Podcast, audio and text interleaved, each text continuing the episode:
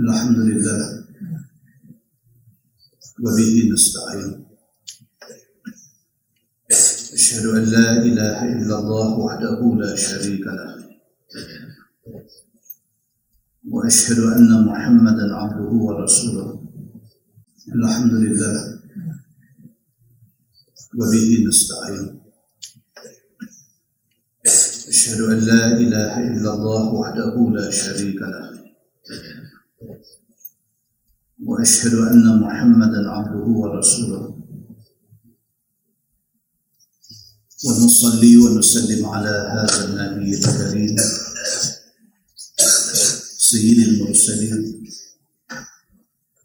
وعلى آله وصحبه أجمعين. أما بعد. أيها المؤمنون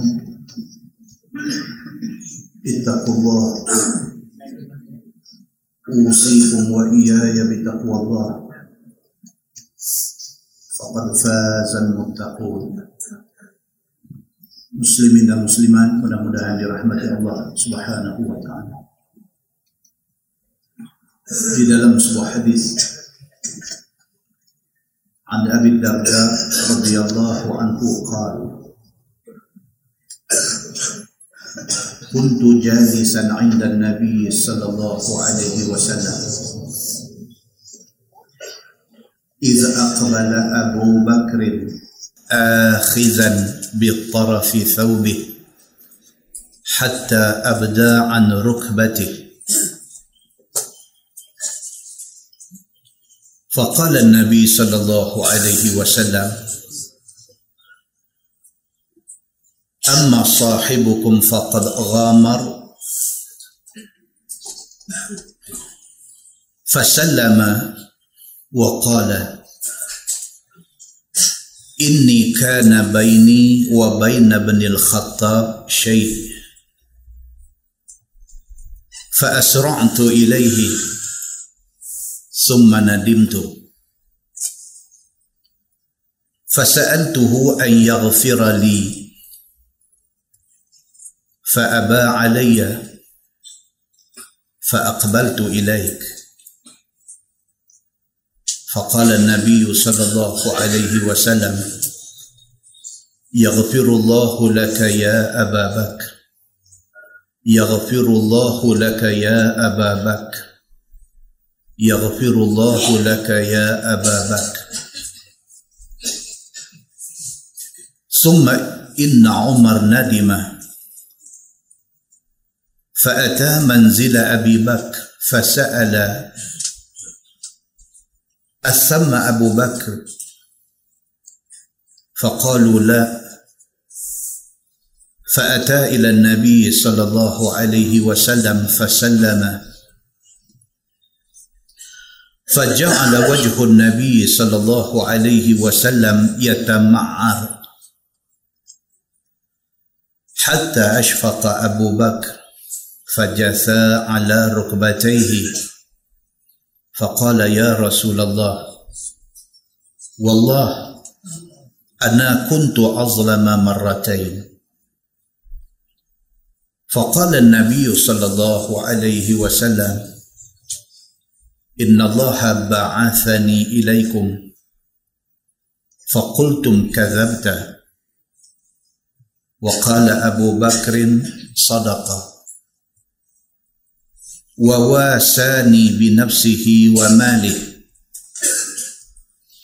فهل أنتم تاركوا لي صاحبي؟ فهل أنتم تاركوا لي صاحبي؟ فما أوذي بعدها. أو كما قال هذه صحيح رواية البخاري. daripada Abi Darda radhiyallahu an Kata dia satu hari aku duduk di sisi Nabi sallallahu alaihi wasallam. Iza aqbala Abu Bakr akhizan bi tarafi thawbi hatta abda an rukbatih. Kata Abu Darda satu hari aku duduk ada sebelah Nabi sallallahu alaihi wasallam tiba-tiba kelihatan Sayyidina Abu Bakar As-Siddiq keadaan tergesa-gesa berlari nak mai jumpa Nabi sallallahu alaihi wasallam sehingga hampir-hampir tersingkap kainnya ke paras lutut. Itu gambaran yang cuba diberikan oleh Abu Darda. Abu Darda kata dia duduk dengan Nabi, tiba-tiba nampak Abu Bakar bergegah. Lari mai, tergesa-gesa dalam keadaan akhidan bi tarafi thawbih. Dia duk angkat kain. Ujung kain dia tu dia duk angkat sehingga nak menampakkan lutut dia. Faqala nabi sallallahu alaihi wasallam amma sahibukum faqad ghama. Nabi sallallahu alaihi wasallam kata awak kawan kita ni nampak lorak sangat ni. Itu kalau terjemahan bahasa kita. Nabi sallallahu alaihi wasallam bila tengok hal keadaan Abu Bakar mai tergesa-gesa, mai dalam keadaan tergopoh gapah nak mai jumpa Nabi sallallahu alaihi wasallam. Nabi kata amma sahibukum faqad ghama. Nabi kata apa hal kawan nampak ni? Nampak lorah, nampak kalut sangat ni. Fasallama bila sampai dekat Sayyidina Abu Bakar As-Siddiq bagi salam kepada Nabi. Waqala dan kata Abu Bakar inni kana baini wa baina bani al-Khattab syai'un. Dia kata ya Rasulullah ada satu masalah saya dengan Sayyidina Umar sudah jadi satu hal. Dia mai jumpa Nabi, Sayyidina Abu Bakar mai tergopoh gapah, tergesa-gesa, lari mai jumpa Nabi, mai nak abang yang tu. Dia kata, Ya Rasulullah, ada satu masalah. Saya dengan Sayyidina Umar sudah jadi satu hal. Fa'asra'atu alai, fa'asra'atu ilaihi. Saya pun tadi dah telajak, saya sampai pergi marah dia. Jadi satu hal antara Abu Bakar dengan Umar, tak boleh tahan marah dia, dia suruh kata lebih kurang kepada Sayyidina Umar. Summa nadimtu. Kata Sina Bakar, aku kemudiannya menyesal. Silaplah kata pergi bergaduh dengan Sayyidina Umar. Bukan orang dia kalau kita nak buat bergaduh. Silap dah aku ni. Aku tak patut sampai ke tahap pergi marah Sayyidina Umar. Abu Bakar ni sudah jadi menyesal. Fasa'altuhu ayyaghfirali. Maka aku minta maaf pada dia. Abu Bakar ni dah telajak pergi marah Sayyidina Umar rasa menyesal. Dia pergi jumpa balik Sayyidina Umar dia kata aku minta maaf. Tadi aku emosional aku ikut perasaan. Fa'aba alayya. Kata Sayyidina Abu Bakar Umar tak mau terima permohonan maaf aku Tuan-tuan, kita bila kawan dalam baik ini, kadang-kadang dia mudah kecil hati kita kalau kawan terlampau close, terlampau rapat ni, kadang-kadang sikit benda jadi dia dia berbekas. Orang yang kita tak apa rapat, kata lebih kurang tak apa. Tapi kalau orang yang kita rapat, cakap sikit dia rasa lebih. Mak pak dengan anak-anak. Siapa yang mak pak sayang kalau tidak anak-anak? Satu hari anak mai jumpa cakap kasar sikit. Sampai tengah malam berendam air mata. Berasa sangat anak ni memang cakap kasak ni berasa sangat. Pasal apa? Pasal dia sayang sangat ke anak dia. Muslimin dan muslimat yang dirahmati Allah sekalian. Demikian keadaan di antara sahabat Nabi. So jadi satu hari Sayyidina Abu Bakar dengan Sayyidina Umar ni sudah jadi apa hal pun tak tahu. Yang Abu Bakar ni sudah terlepas marah kepada Sayyidina Umar. Bila fikir-fikir balik, dia berasa dia silap. Dia pergi jumpa balik Sayyidina Umar. Dia kata, Umar, aku minta maaf. Tiba-tiba Umar tak mau nak maafkan dia. Fa'aqabaltu ilaik. Kata Sayyidina Bakar, maka kerana tu ni aku main ni jumpa dengan Tuhan. Jumpa Nabi sallallahu alaihi wasallam. Faqala Nabi sallallahu alaihi wasallam yaghfirullahu laka ya Aba Bakr. Yaghfirullahu laka ya Aba Bakr. Yaghfirullahu laka ya Aba Bakr. Nabi kata tiga kali. Nabi kata wahai Abu Bakar Allah ampunkan hang wahai Abu Bakar Allah ampunkan hang Wahai Abu Bakar Allah ampunkan hang. Tak ada apa dah hang memang buat silap dan hang dah minta maaf. Dia tak mau maaf itu bukan hang punya hal. Hang dah okey dah. Habis cerita tu. Summa inna umar nadima. Mai pula cerita Sayyidina Umar yang tadi Sayyidina Bakar dah termarah dekat dia Sayyidina Bakar minta maaf dekat dia dia tak mau bagi maaf dekat Sayyidina Bakar ni ni mai cerita Sayyidina Umar. Summa inna umar nadima. Umar ni pula lepas tu duk silap lah aku ni. Abu Bakar pun dah minta maaf dekat aku. Awak lah aku dah buat sombong. Tak mau nak terima maaf dia. Dia duk berasa bersalah fa'ata manzila Abi Bakrin fasa'ala asamma Abu Bakr. Bila dia mai rasa bersalah dia pergi rumah Sayyidina Abu Bakar. Rumah Sayyidina Abu Bakar tuan-tuan kalau hari ini kita kata dalam Masjid Nabawi kalau menghadap kiblat Masjid Nabawi itu pintu halik kanan dia panggil Babus Salam. Pintu halik kiri dia panggil Babul Baqi' tepi pintu Babus Salam tu tepi tu tuan-tuan tengok pintu masuk yang tepi Babus Salam tu pintu dia masuk-masuk dia rendah. Dia rendah. Dia ada satu tingkat lain di atas tu. Itu rumah Sayyidina Abu Bakar As-Siddiq. Sampai hari ini dikekalkan. Kita tak boleh duduk rabat naik apa tak bagi. Tapi kalau tetamu kerajaan Saudi kalau minta dia bawa naik. Semayang dia atas dalam bahasa hadis dia panggil khawqah. Tentu buka dalam hadis dia sebut khawqah. Maksudnya tingkat-tingkat Umar Sayyidina Bakar As-Siddiq. Yang kita baca adalah hadis cerita tentang perempuan Yahudi dengan anak dia lalu kot tepi rumah tu dengar Sayyidina Bakar baca Quran. Berhenti dua-dua beranak ni dengar menangis. Ha, di situ tempat dia. Sampai hari ni kalau kita pergi Masjid Nabawi, tuan-tuan tengok lihat kanan tu, pintu yang tepi babu salam tu masuk dia rendah. Masuk-masuk alang pintu tu dia ada satu lantai. Ha, itu rumah Sayyidina Abu Bakar As-Siddiq. Satu. Lagi satu dekat dengan Masjid Quba. Setempat nama dia Sunuh. Pada pagi Nabi SAW wafat, Abu Bakar duduk di rumah tu. Rumah dekat Quba. Bila orang beritahu dekat dia, kata Nabi wafat, dia main daripada rumah tu. Daripada sunuh. Main nak tengok Nabi SAW.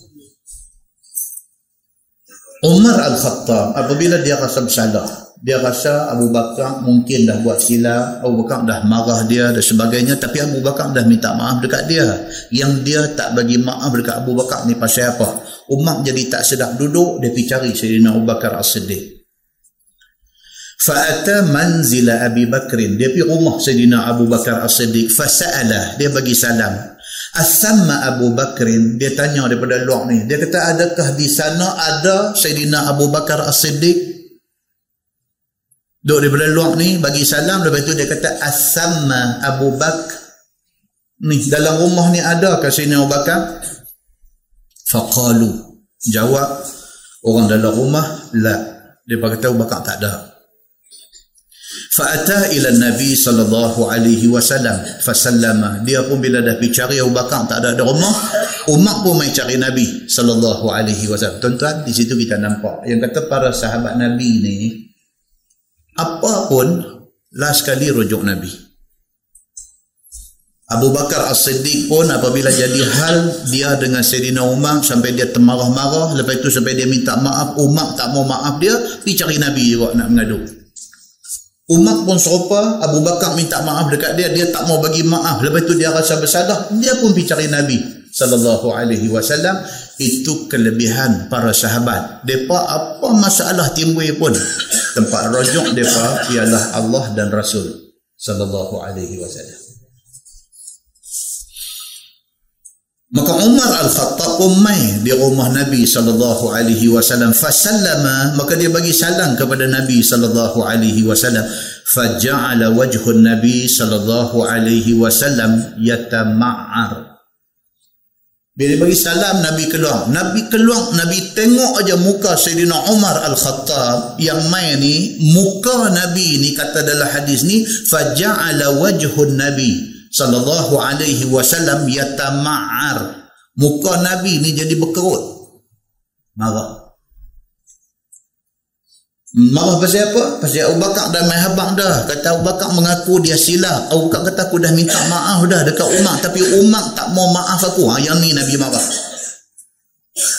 Pengajaran kita boleh ambil apa tuan-tuan? Pengajaran dia kita dalam hidup kita, dalam masyarakat kita, dengan jiran tetangga kita, dengan adik-beradik kita, dengan rakan kawan kita. Takkan tak ada sekali kita biasa berselisih, bercalak antara kita ni.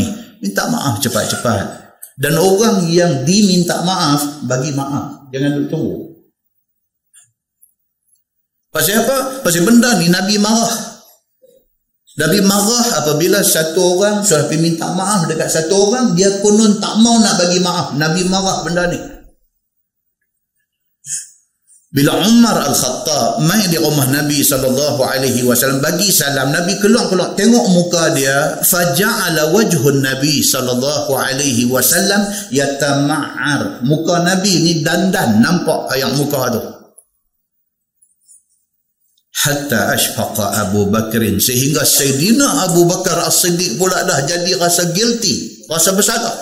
Tuan-tuan yang kata sahabat ni jauh beza dengan kita ni. Jauh beza. Sahabat ni dengan kita jauh beza. Kita ni dengan ego kita dengan sombong kita dengan keras hati kita ni sahabat tak ada benda ni. Sahabat ni jadi apa pun dia lungguk salah ke dia kita ni apa jadi orang salah bukan kita. Itu beza. Abu Bakar dengan Umar dua-dua ni sahabat Nabi yang cukup hebat. Masing-masing duk nak letak salah pada diri dia. Abu Bakar As-Siddiq apabila dia temarah Sayyidina Umar dia rasa bersalah dia pergi minta maaf Umar Al-Khattab yang pada mulanya tak mau nak bagi maaf pasal kecil hati lepas fikir-fikir balik pergi cari Sayyidina Abu Bakar nak settle benda ni bila Abu Bakar mai cerita dekat Nabi duk sak Umar mai. Bila Umar sampai Nabi tengok Umar ni, muka Nabi ni jadi tak sonok dekat Umar. Abu Bakar As-Siddiq pula bila tengok keadaan macam tu dia pula tak sonok. Hatta ashfaqa Abu Bakar sehingga kan Abu Bakar ni pula rasa rasa bersalah. Fajasa ala rukbatayhi. Abu Bakar As-Siddiq dia pi dekat Nabi dia rapat lutut dia dengan lutut Nabi sallallahu alaihi wasallam. Faqala kata Sayyidina Abu Bakar ya Rasulullah wallahi ana kuntu azlama ana kuntu azlama marratain dia pergi rapat dengan Nabi dia kata ya Rasulullah wallahi demi Allah dia kata ana kuntu azlama ana kuntu azlama marratain. Dia kata ya rasulullah saya ni buat salah dua kali dia kata. Pasal apa dua kali? Sekali pasal tadi dia temarah Sayyidina Abu Bakar. Sayyidina Abu Bakar temarah Sayyidina Umar. Sekali. Yang kedua dengan kerana dia main mengadu dekat Nabi Nabi jadi muka tak manis dengan Sayyidina Umar. Dia kata dia salah juga dia berkata dekat Nabi, Ya Rasulullah, Wallahi demi Allah, ana kuntu azlama marratain. Demi Allah, saya ni buat zalim sampai dua kali ni. Tadi saya dah silap, saya dah pergi temarah dekat dia, dekat Umar. Ni ke pula saya silap lagi. Sampai mengadu hal dia, Tuan sudah jadi tak seronok dekat Umar. Saya salah dua kali. Wallahi, demi Allah, saya buat salah dua kali. Dia kata. Faqala Nabi sallallahu alaihi wasallam. Nabi sallallahu alaihi wasallam bersabda, Nabi kata inna Allah ba'athani ilaikum faqultum kadzabta. Wa qala Abu Bakr sadaqa. Nabi bila tengok keadaan Zainul Bakar ni Nabi beralih dekat sahabat ada-ada ni Nabi kata apa? Nabi sebut benda ni apa ingat balik Nabi kata inna Allah ba'athani ilaikum Allah lantik aku jadi Nabi mai kepada hampa semua faqultum kadzabta hampa semua kata aku bohong aku berdusta Bila aku bangkit berdiri di depan hampa, aku beritahu kata Allah lantik aku jadi Nabi. Majoriti tolak aku. Majoriti kata Muhammad berdusta. Apa Muhammad mau ni? Daripada kecil satu orang yang mulia satu orang yang dihormati satu orang yang disanjung tinggi apa lagi dia mau? Tiba-tiba hari ini Pina mengaku jadi Nabi ini apa ni? Apa agenda dia? Apa matlamat dia? Orang tak percaya ke Nabi sallallahu alaihi wasallam. Wa qala Abu Bakrin sadaqah tapi yang kata Sayyidina Abu Bakar As-Siddiq ni bila orang main cerita aja pasal Nabi Muhammad sadaqah dia kata Muhammad betul. Dia kata Tuan ingat apa peristiwa besar dalam bulan Rejab apa dia? Isra. Isra dan Mi'raj. Sebulan Rejab ni pergi masjid mana pun cerita yang tu je. Apa benda besar yang jadi dalam Isra dan Mi'raj ni apa peristiwa besar dia apa dia? Orang tak percaya Nabi. Nabi dibawa dalam satu perjalanan yang hebat, satu perjalanan yang maha agung, dibawa dalam masa yang begitu pantai daripada sisi Kaabah sampai ke Baitul Maqdis sampai naik ke Sidratil Muntaha turun balik esok sebelum subuh sampai dah balik di tepi Kaabah. Satu benda yang tak masuk akal. Bila Nabi sampai di sisi Kaabah Nabi melengung Abu Jahal orang yang main mula tanya eh Muhammad ada cerita apa ni? Duk melengung ada apa benda baru nak abang? Nabi kata aku dibawa oleh Allah Tuhan aku dalam satu perjalanan yang hebat ke Baitul Maqdis dan naik ke langit Abu Jahal dengar betik jari. Cantik dia kata. Okey Muhammad, cerita baik. Dia kata cerita ni cerita baik. Hang janji dengan aku, aku akan himpun seluruh penduduk Mekah ni mai depan ni. Hang cerita balik yang hang habak kat aku tak sat. Ai, Abu Jahal yang selama-lama ni dia nak kepak Nabi tiba-tiba hari ni volunteer nak tolong himpun orang mai dengar ceramah Nabi ni. Satu yang sangat luar biasa. Tapi yang kata Nabi saw ni Nabi ni satu manusia yang sangat lurus hatinya. Dia tak fikir orang nak berkenal dia. Dia kata kalau hang sanggup, aku terima kasih ke hang lah. Panggil mai semua pun Muhammad cerita. Nabi dengan hati yang lurus bagi tahu kata apa? Cerita dia macam ni. Aku semalam didatangi oleh malaikat Jibril. Demi belah dada aku. Nganga melopong mulut belah dada. Ya kata IJN kah kemudian dibasuh hati aku dengan yang zam-zam. Masya Allah dia kata.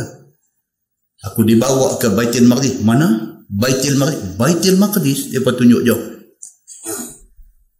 Tak kira terkejut dah dan aku dibawa naik sampai ke Sidratil Muntaha melepasi tujuh lapis langit. Enggak dia berkata geng Abu Jahal seronok ni tak tahu nak abang sahabat Nabi yang selama ni committed dengan Nabi. Bila dengar cerita ni hati mereka jadi awatlah Muhammad ni. Cukuplah dengan hadut abang sebelum ni. Jangan jangan piduk merepek sampai lagu ni. Nampak tuan Cukup dah hadut habak takat ni kata Allah hantar Jibril mai Jibril mai duk turun wahyu pun cukup dah. Yang tu pun orang duk hantam teruk dah. Allahu akbar. Pi habang kata belah dada. Pi habang kata bawa pi Baitul Maqdis. Habang pula naik sampai ke langit. Habang pula sebelum subuh dah sampai balik di sini. Allahu akbar. Muhammad dia awak yang hampir duk buat cerita macam ni Nabi kata balik dalam hadis yang kita baca ni Nabi kata apa? Innallaha ba'athani ilaikum. Sesungguhnya Allah bangkitkan aku menjadi nabi kepada hangpa faqultum kazabta. Hangpa kata dekat aku Muhammad hang pembohong cerita yang sama tu orang pihak dekat Sayyidina Abu Bakar As-Siddiq dia kata ya Abu Bakar tak dengar ke isu besar pagi ni? Oh bakal kata cerita apa? Muhammad dia pergi bagi tahu kata malaikat belah dada dia. Malaikat bawa dia pergi ke Baitul Maqdis. Malaikat bawa naik sampai ke langit tu. Turun pagi ni dia duduk ada di tepi Kaabah. Han tak dengar ke cerita ni? Oh bakal kata apa? Dia kata betul ke Muhammad yang kata? Kau ya abang ni kata, Muhammad yang kata, telinga aku dengar. Abu Bakar kata apa? Kalau Muhammad kata, maknanya betul. Ni yang kata Abu Bakar As-Siddiq ni, tiba-tiba orang yang macam ni sudah buat satu silap, pergi minta maaf. Orang tak mau nak maaf dia. Manusia yang semulia ini tersilap buat satu silap dan dia dah minta sorry kepada orang yang dia buat silap. Orang tu tak mau nak maaf dia. Tiba-tiba orang tu main depan Nabi. Mau Nabi tak marah dia. Nabi tengok muka Sayyidina Umar ni. Muka Nabi tu berkerut nak marah. Dan Nabi sebut balik benda ni. Nabi kata, Inna Allah ba'asani ilaikum. Allah bangkitkan aku menjadi Nabi kepada hampa semua. Fakultum kazabta. Hampa gamak kata aku bohong apa? Wa qala Abu Bakrin sadaqa. Sedangkan Abu Bakar, dia seorang dia. Dia tanya balik, betulkah Muhammad kata? Dia berkata betul. Dia kata, kalau Muhammad kata, betul. Dia kata, wa wasani bi nafsihi wa mali. Nabi kata tidak cukup dengan itu. Aku nak habang dekat apa yang kata Abu Bakar As-Siddiq ini wa wasani bi nafsihi wa mali. Dia ni berjuang berkorban sampai ke tahap sanggup hilang nyawa sampai habis harta untuk aku. Nabi kata ni Abu Bakar yang hampa tak mau nak bagi maaf dekat dia ni, dia satu orang manusia yang berjuang, yang berkorban sampai sanggup hilang nyawa. Kerana aku. Binafsihi wa mali. Dengan nyawa, dengan harta benda dia, dia sanggup habis. Kerana aku, kerana Allah, kerana Islam. Fahal antum tariku li sahibi Nabi sallallahu alaihi wasallam setelah macam tu punya pengorbanan Abu Bakar As-Siddiq adakah hampa nak buat lebih kurang ke dia? Nabi tanya macam tu. Kalau macam ni punya manusia di waktu semua orang kata aku bohong dia kata aku betul. Di waktu orang nak buat keluar duit nak belanja untuk Islam fikir dua kali dia sanggup bukan sahaja duit ringgit bahkan nyawa dia dia sanggup hilang setelah macam ni punya pengorbanan yang dia tunjuk, hampa nak buat lebih kurang ke dekat dia? Nabi tanya. Dua kali Nabi ulang benda tu. Fama udhiya ba'daha abada. Hadis itu kata, selepas daripada kejadian itu, selepas daripada Nabi cakap macam tu, tidak ada siapa lagi yang menyakiti hati Sayyidina Abu Bakar As-Siddiq. Hadis itu hadis sahih, riwayat Al-Bukhari. Muslimin dan muslimat dirahmati Allah. Di situ dapat kita faham bahawa kita dengan sahabat ni bukan dibandingan. Kita yang diri penuh dengan mazmumah, dengan hasad, dengki, khianat, jahat, kurang ibadat dan sebagainya, siapa kita nak pindu pandang rendah kepada para sahabat Nabi ridwanullah alaihim ajma'in. Mudah-mudahan mukadimah itu memberi manfaat kepada kita insya-Allah. Kita menggunakan tafsir Nurul Ihsan jilid 4. Tafsir Nurul Ihsan jilid 4 muka surat 203. Muka surat 203 kita masih lagi di dalam tafsir surah At-Tahrim. Surah At-Tahrim, tuan-tuan tengok di tengah tu. Muka surat 203 di tengah tu dia kata ayat ini menakut orang mukmin daripada jadi murtad dan juga menakut orang munafik supaya beriman dengan sebenar-benar iman kepada Allah dengan lidah dan hati. Ini ayat yang berikut ni warning daripada Allah, amaran daripada Allah kepada orang Islam yang murtad. Tuan hari ini Allahu Akbar walaupun tidak ada angka rasmi tentang orang Islam murtad tetapi murtad tu jadi. Kan? Murtad dia boleh jadi dengan tiga. Apa dia? Satu bil i'tiqadi. I'tiqad hati. Mulut tak bercakap perbuatan tak ada apa tapi hati duk ingat. Duk ingat apa? Duk ingat eh Quran ni boleh kan nak pakai semua sekali? Wal billah. Bil i'tiqadi yang kedua murtad boleh jadi bil fi'li perbuatan. Di pelakon filem orang bayar RM50 aja jadi pelakon tambahan dalam filem. Suruh pergi sembah berhala orang kafir. RM50 orang bayar. Dia kata janji masuk dalam panggung wayang masuk gambar aku masuk dalam filem tu. RM50 dia sapu dia pergi duduk sembah berhala orang. Dia murtad bil i'tiq dia bil fi'li dengan perbuatan. Dia pergi sembah dekat berhala tu habis dia ataupun bil qawli cakap. Cakap cakap di kedai kopi tumbuk sampai terangkat. Cawan-cawan di kedai kopi ni duk abang kata apa? Duk abang kata aku challenge nambah. Dia kata hudud ni tak nak boleh buat eh dalam Malaysia ni. Awak cakap macam tu. Susah. Memang nak buat tu susah. Bukan mudah kan cerita kata nak buat hudud, cerita nak laksanakan perintah Allah dalam sebuah negara ni bukan senang. Tonton tengok apa jadi dekat Erdogan di Turki. Apa jadi dekat dia hari ni? Apa jadi dekat dia? Baru satu nak buat. Nak mengharamkan arak di Turki. Nak mengharam, nak mengharamkan arak ni daripada duk jual bebas di Turki. Habis mengamuk pun dalam negeri ni bakar tayar, pergi katok cermin kedai dan sebagainya. Buat kedara harak ni. Allahu Akbar. Macam itulah jadi di mana-mana tempat pun. Mesir yang kata bumi Anbiya ni. Naik Dr. Mursi ni, naik jadi presiden. Kita dah ingat nak cantik dah. Dah puak sama macam puak Turki tu. Buat kacau itulah, tak habis-habis. Nak habaknya apa? Tidak mudah tidak semudah yang kita ingat tapi ingat nak buat kena ada kan kena ada kena ada ingat nak buat perintah Allah ni kena ada cara tu nak kena atuk bagi elok nak dimulakan dengan sesi penerangan nak bagi semua orang faham nak yang tu dulu pasal apa pasal tak mau nak jadi berkocak ni Islam agama fitrah agama yang memang matching dengan hati manusia Memang matching.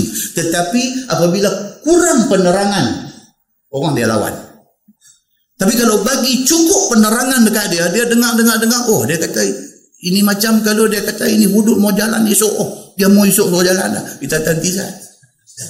Bila dia faham. Kita tanya dia, okay, mau tanya you satu tak okay. You mau jadi you punya bisnes sopa hari ini berapa lama you ambil? Mau jadi sopa hari ini punya bisnes? Berapa lama you ambil?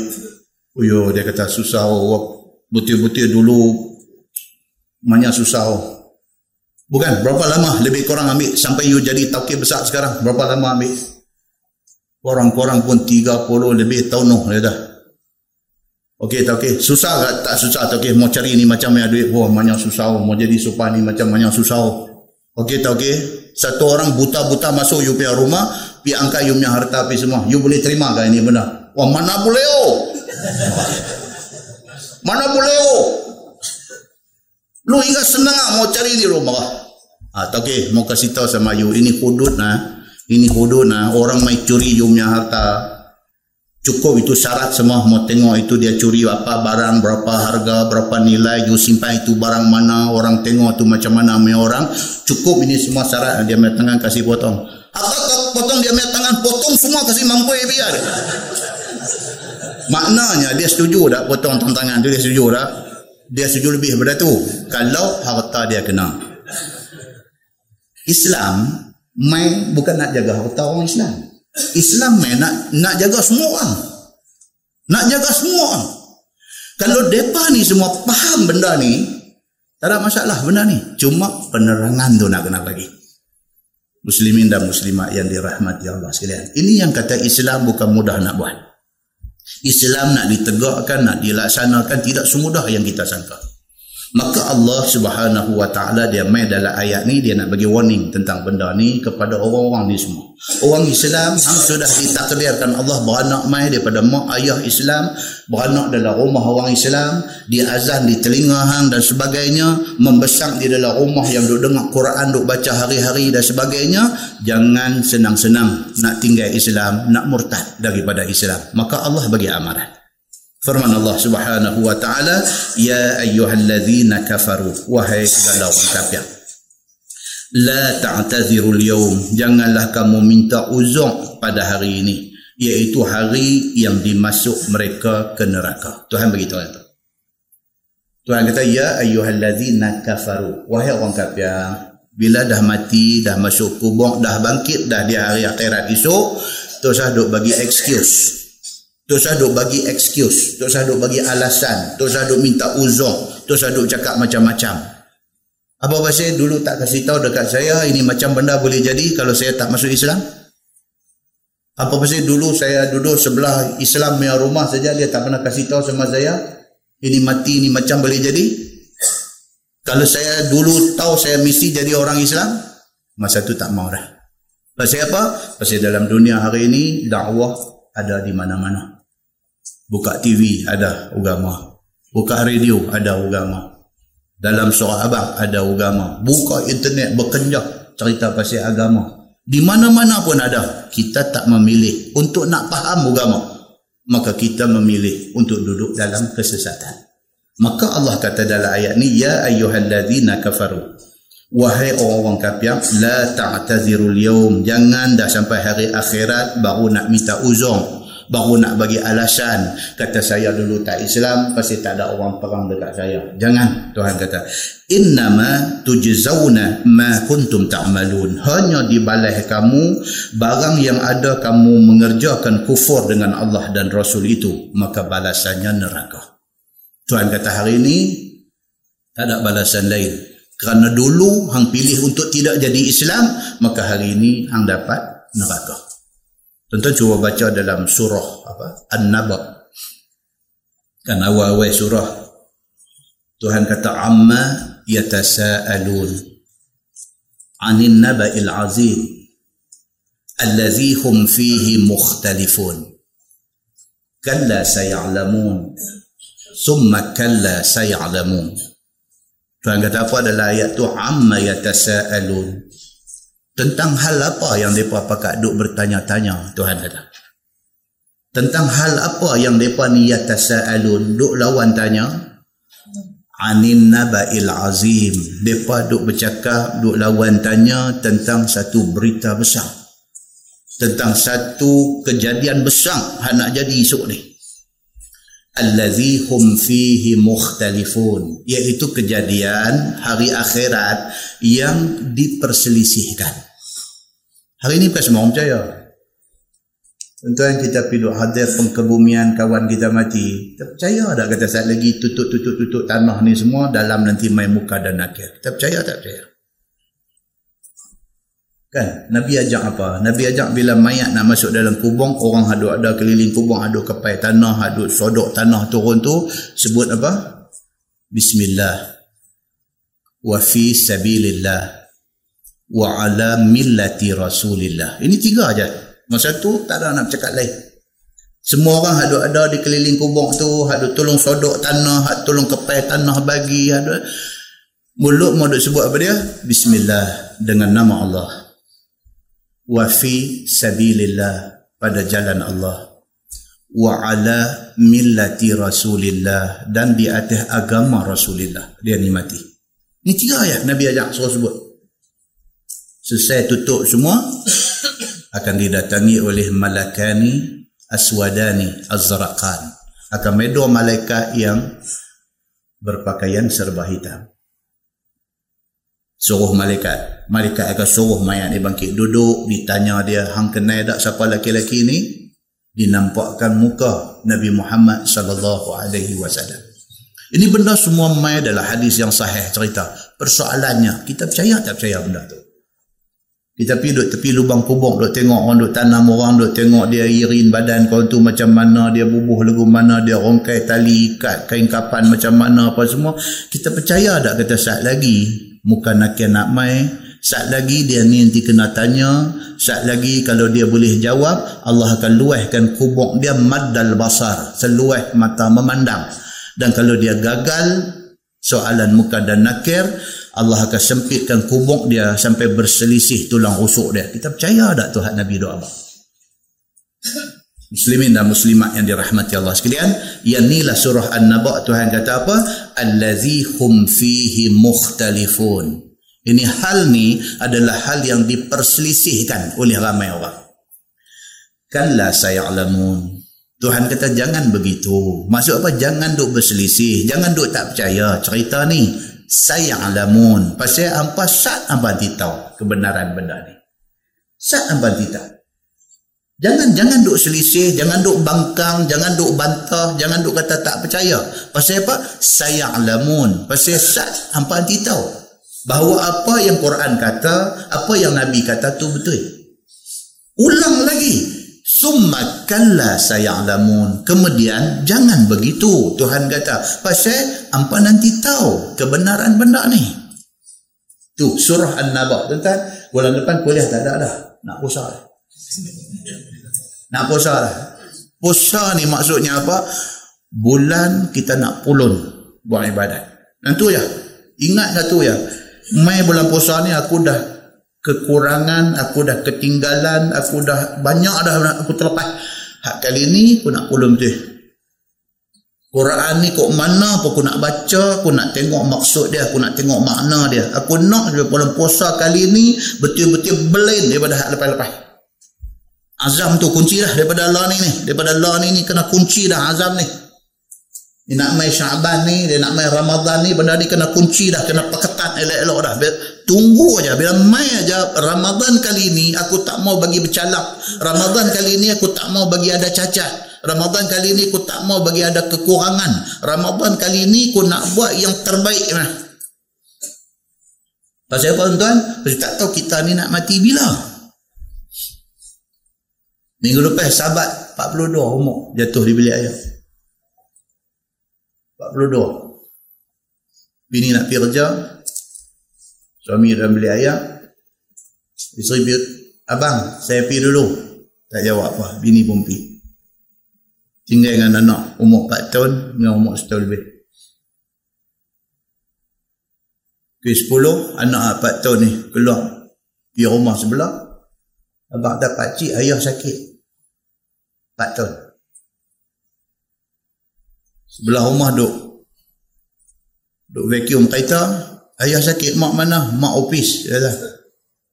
Ni pun tinggal main. Mana ayah mana? Ayah di atas. Naik, naik. Tolak bilik ayah. Tengok duk sembah. Meninggal.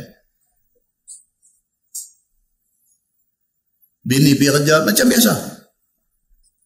Berapa, berapa belah tahun dah duk pergi kerja. Macam biasa. Tak ada apa tiba-tiba satu call main. Tengok sebelah ni, ya halo halo. Ni nama sekian-sekian kah? Ni suami meninggal, terkejut. Tak perlu dong. Ha, meninggal pasal apa? Apa? Anak saya macam mana? Allahu Akbar tuan-tuan. Sahabat telefon Ustaz. Sahabat kita dah duduk ikut kuliah Ustaz. Meninggal. Terkejut kita ni. Muslimin dan muslimat yang dirahmati Allah sekalian. Tidak apa-apa semua rumah sahabat-sahabat rumah dekat dengan surau. Sahabat-sahabat kata, Ustaz semal, semalam main semayang isya je. Semalam main semayang isya pakai jubah putih, semayang isya. Tak nampak apa biasa ya. Tuan-tuan, dia, dia, dia happy dah. Kita dah doa elok-elok dah dekat dia. Allahumma bihaqqi Muhammad wa ali Muhammad alla tu'azziba hadzal mayyit Ya Allah dengan kebenaran Muhammad dan keluarga Muhammad janganlah engkau azab mayat ini. Allah maj'al qabrahu radatan min riyadil jinan. Ya Allah jadikanlah kubur dia ni satu taman syurga. Wala taj'al qabrahu hufratan min huffarin niran. Janganlah bagi jadi kubur dia ni lubang api kita minta cantiklah kat dia. Dia dah lepas dah. Kita bila muslimin dan muslimat yang dirahmati Allah bila kita bila tu bila tak tahu persediaan untuk nak menghadapi saat itu yang nak kena buat. Bukan masa kita nak ambil topong menteri pasola nak tengok orang punya salah. Bukan masa dia. Hari ni masa mau tengok kita. Hari ni ni masa mau ambil cermin bawah depan tengok kita pada ujung rambut sampai ujung kaki. Aku ni, aku ni, aku ni. Macam mana Sayyidina Abu Bakar As-Siddiq pergi jadi hal dengan Sayyidina Umar.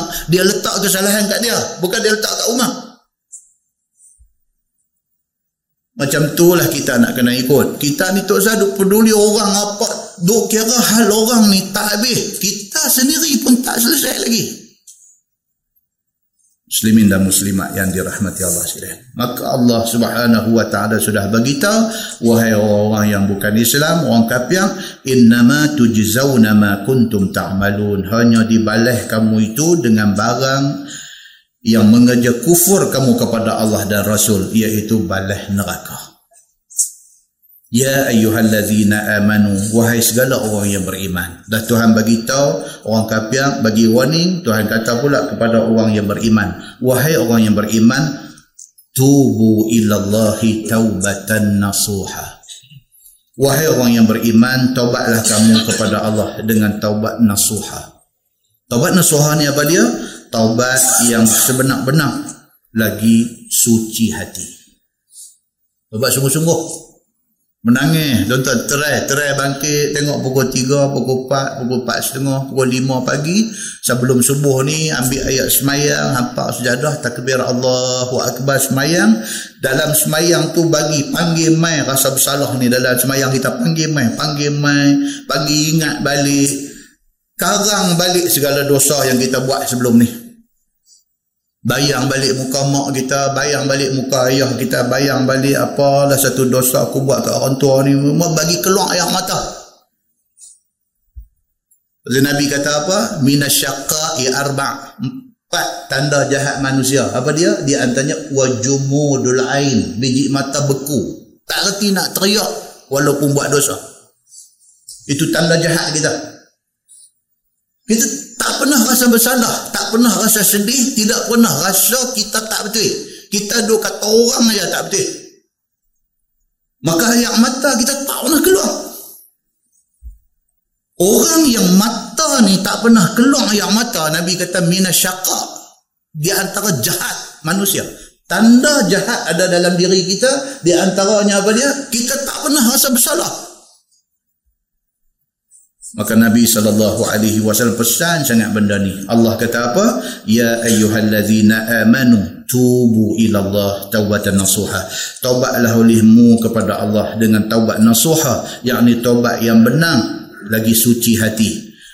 Berazam untuk tiada kembali kepada dosa dan juga menyesal dan meninggalkan terus dosa itu. Ini tiga syarat taubat. Yeah. Syarat taubat ada tiga. Apa dia? Yang pertama sekali, taubat sungguh-sungguh. Bukan main-main. Sungguh-sungguh. Aku tak buat dah benda ni. Taubat sungguh-sungguh. Yang kedua, berazam untuk tidak akan ulang buat benda tu. Dan yang ketiga, menyesai sungguh-sungguh. Dia kata. Sayogya mau ada taubat itu sebilang-bilang dosa seperti mana basuh sebilang-bilang najis. Macam mana kita tiap-tiap kali kena najis, tiap-tiap kali kita basuh. Macam itulah tiap-tiap kali kita buat dosa, tiap-tiap kali kena bertaubat.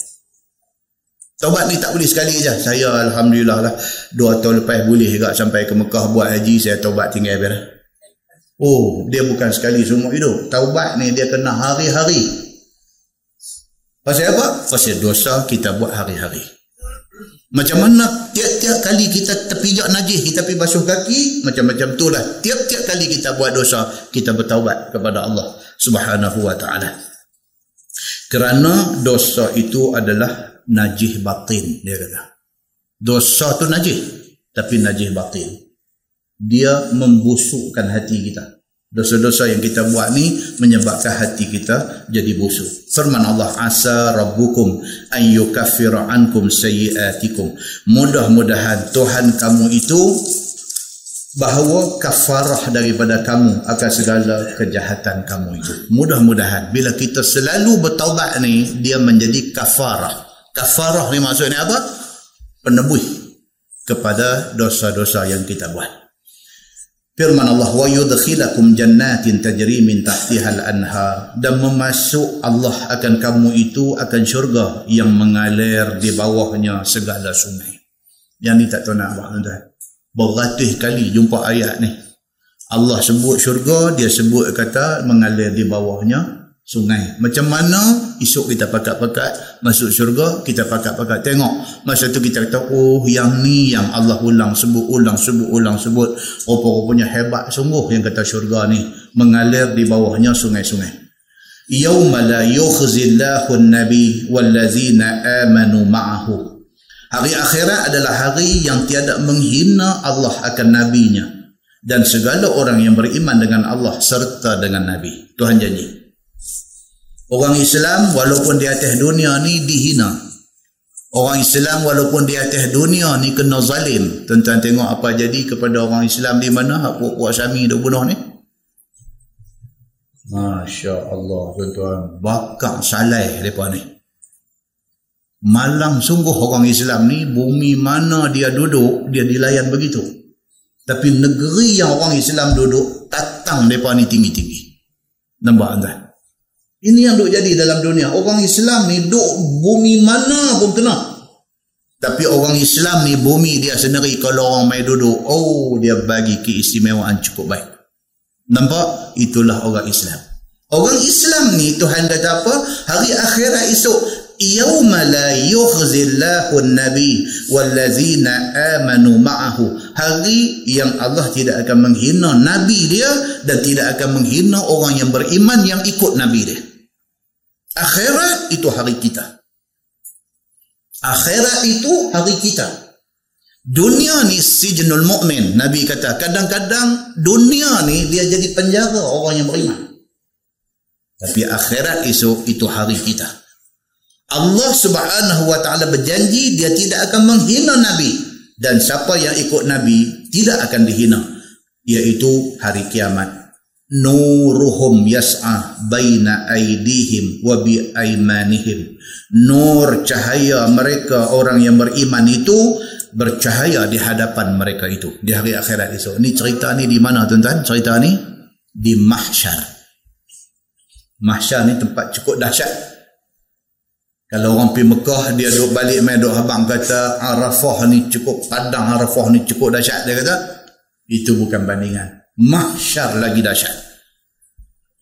Di mahsyar ni manusia sudah panas, sudah peluh tenggelam diri dia.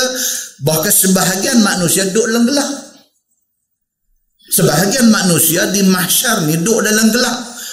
Hanya orang yang beriman sahaja cekah depan dia dan kadar cekah itu bergantung kepada kadar amalan dia masa dia atas dunia ni ayat ni nak cerita. Nuruhum yas'a baina aidihim wa bi aimanihim nur mereka itu nur orang yang beriman itu bercahaya di hadapan mereka itu.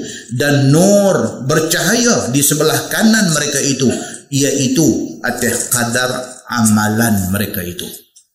Ada orang di mahsyar ni terang keliling dia.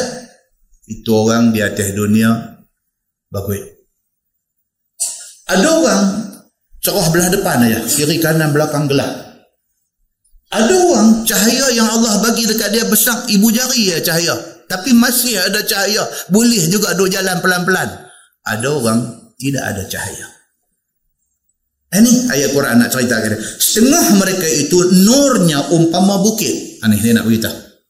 Tafsir ayat tadi.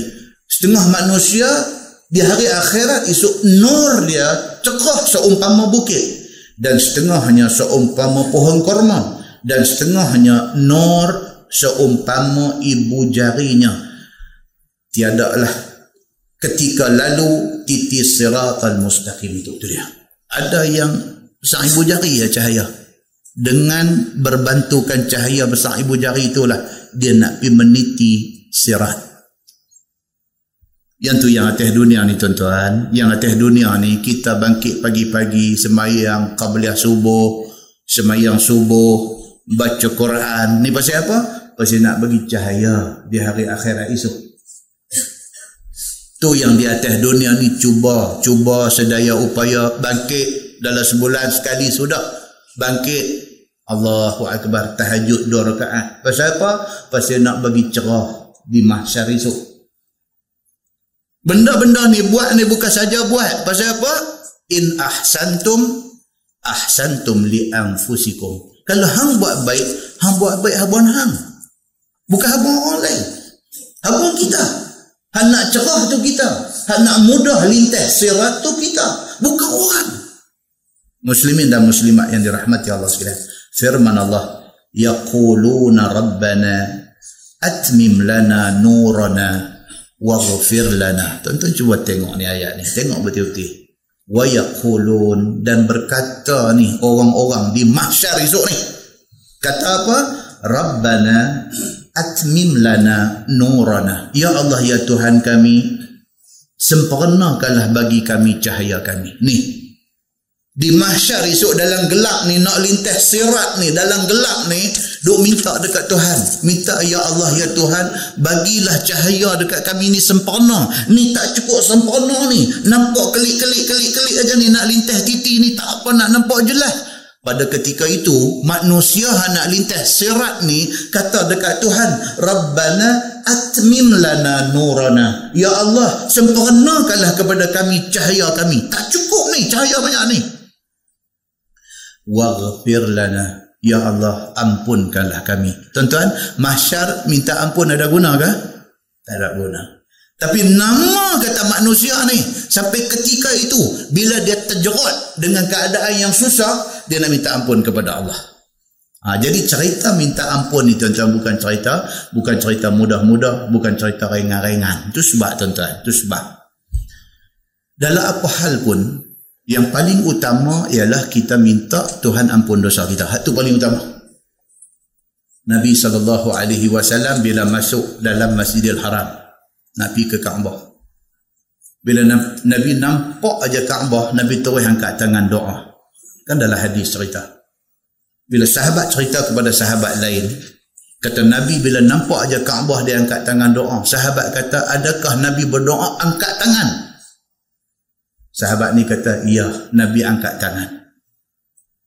Kemudian dalam menghuraikan hadis itu, Imam Nawawi kata apa? Apakah doa paling utama kita sebut bila nampak Kaabah ni? Apa doa paling utama? Imam Nawawi kata, minta ampun dosa. Yang tu dulu. Hak lain ni kendian. Mula sekali apa dia? Minta doa supaya ampun dosa. Tuan-tuan, kita duduk semayang hari-hari. Duk antara dua sujud. Baca apa? Rabbi ghafirli warhamni. Lagi? Wajburni warfa'ni warzuqni wahdini wa'afini wa'fu anni. Tu, banyak tu tu dua kali minta ampun. Rabbi ghafirli. Maksud dia apa? Ya Allah ampunkan aku. Tu, duk antara dua sujud tu. Rabbi ghafirli. Ya Allah ampunkan aku warhamni ya Allah kesianlah pada aku. Wajburni ya Allah tutuplah perbaikilah aib aku. Warzuq warfa'ni ya Allah angkatlah derajat aku. Warzuqni ya Allah bagilah rezeki kepada aku.